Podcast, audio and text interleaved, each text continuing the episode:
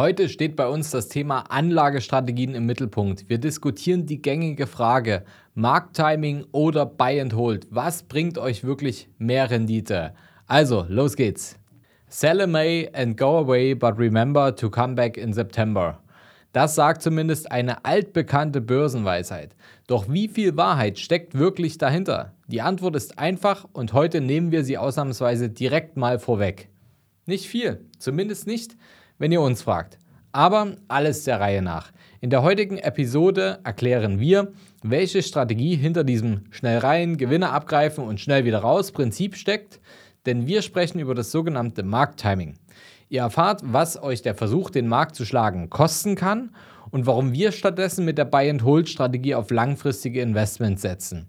Denn wie heißt es doch so schön, it's not about timing in the market, it's about time in the market. Herzlich willkommen zu einer neuen Folge vom Sparer zum Investor. Mein Name ist Fabian Schuster und meine Vision ist es, dass wir die Schere zwischen Arm und Reich im deutschsprachigen Raum wieder ein Stück weit zusammendrücken.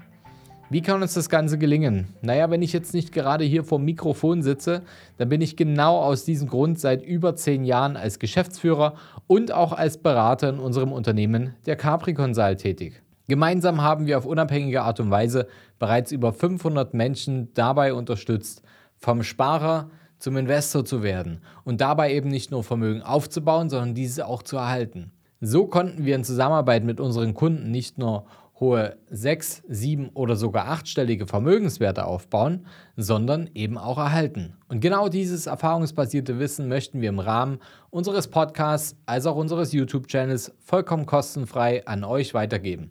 Also, falls ihr euch immer noch auf den perfekten Zeitpunkt verlassen wollt, um eure Finanzen endlich anzugehen und darauf wartet und mit dem Investieren zu starten, hier ist der richtige Zeitpunkt. Denn wer wartet und darauf spekuliert, dass es morgen günstiger, einfacher oder was auch immer wird, kleiner Spoiler, der verpasst sowieso den idealen Einstiegszeitpunkt und hat quasi heute schon verloren. So ist es einfach. Deshalb lasst uns keine Zeit verlieren und direkt zum Wesentlichen kommen. Denn wer uns schon länger verfolgt oder aber besonders interessiert ist am Thema Investments und so weiter, hat mit Sicherheit schon einmal von der Buy-and-Hold-Strategie und bestimmt auch schon vom sogenannten Markttiming gehört. Wenn nicht, gar kein Problem, das holen wir jetzt nach. Bei uns erfahrt ihr alles, was ihr über die beiden Anlagestrategien wirklich wissen müsst. In dem Begriff Markttiming steckt praktisch schon drin, um was es geht. Die Markttiming-Strategie versucht, den Markt zu timen, also einen guten Zeitpunkt zu finden.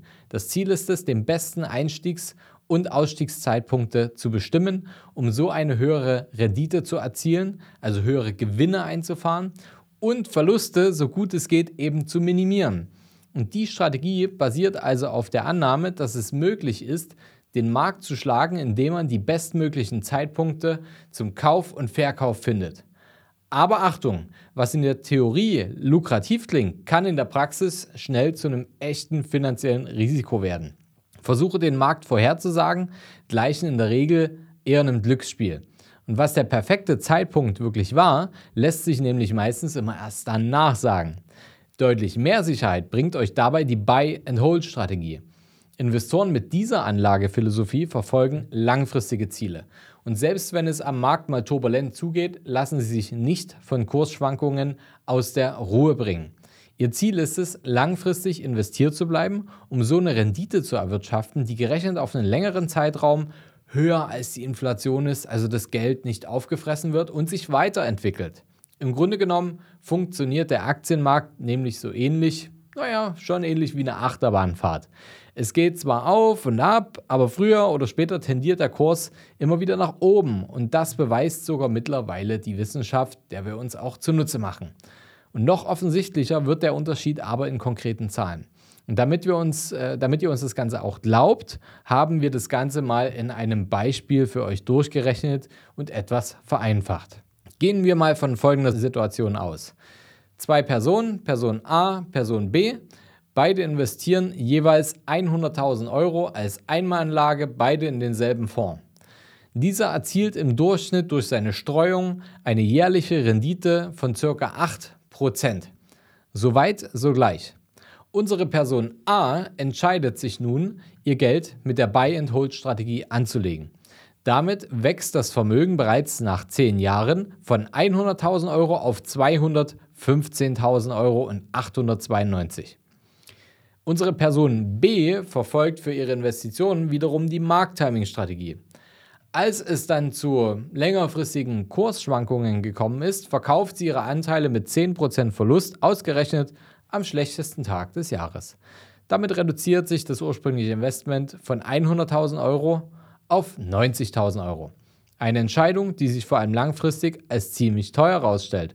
Denn selbst wenn unsere Person B zu einem späteren Zeitpunkt wieder in den Markt einsteigt, muss sie erstmal wieder die 10.000 Euro aufholen, die sie verloren hat. Und sie wird es definitiv schwer haben, die gleiche Rendite wie Person A mit der Buy-and-Hold-Strategie zu erzielen und das zu schlagen. Das waren jetzt eine ganze Menge Zahlen, aber das Ergebnis ist eindeutig. Die Differenz von knapp 125.000, 126.000 Euro spricht nicht nur für sich, sondern auch ganz klar für die Buy-and-Hold-Strategie. Natürlich ist unser Szenario ziemlich vereinfacht und selbstverständlich hätte unsere Person B ihre Anlage ja genauso gut am besten Tag des Jahres verkaufen können, werden jetzt vielleicht einige sagen. Klar, stimmt schon, denn wie ihr seht, ist das richtige Timing eine ziemliche Glückssache. Genau aus diesem Grund wollten wir euch einfach mal verdeutlichen, was euch Versuche, den Markt zu schlagen, auch mal kosten können. Welche Learnings können wir damit abschließend eigentlich mitnehmen? Klar hätte natürlich Person B durch diesen Rückschlag, den sie in dem Investment bekommen hat, auch die Lust dran verlieren können. Das heißt, es hätte auch sein können, dass man dann einfach sagt, okay, das ist so schwierig, ähm, ich habe jetzt eine schlechte Erfahrung gesammelt und deswegen investiere ich jetzt nicht mehr. Das ist natürlich absolut fatal, weil nur weil es eine Kursschwankung gab, heißt es nicht, dass das Investment nicht funktioniert. Dann hat vielleicht die Art des Investierens nicht zu der Person gepasst. Und deswegen ist natürlich bei vielen unserer Kunden so, die sind stark in ihre Karriere eingebunden oder dann eben, wenn sie in der Karriere Freiheiten sich geschafft haben, wollen sie sich mit ihrer Familie und ihrer Freizeit beschäftigen.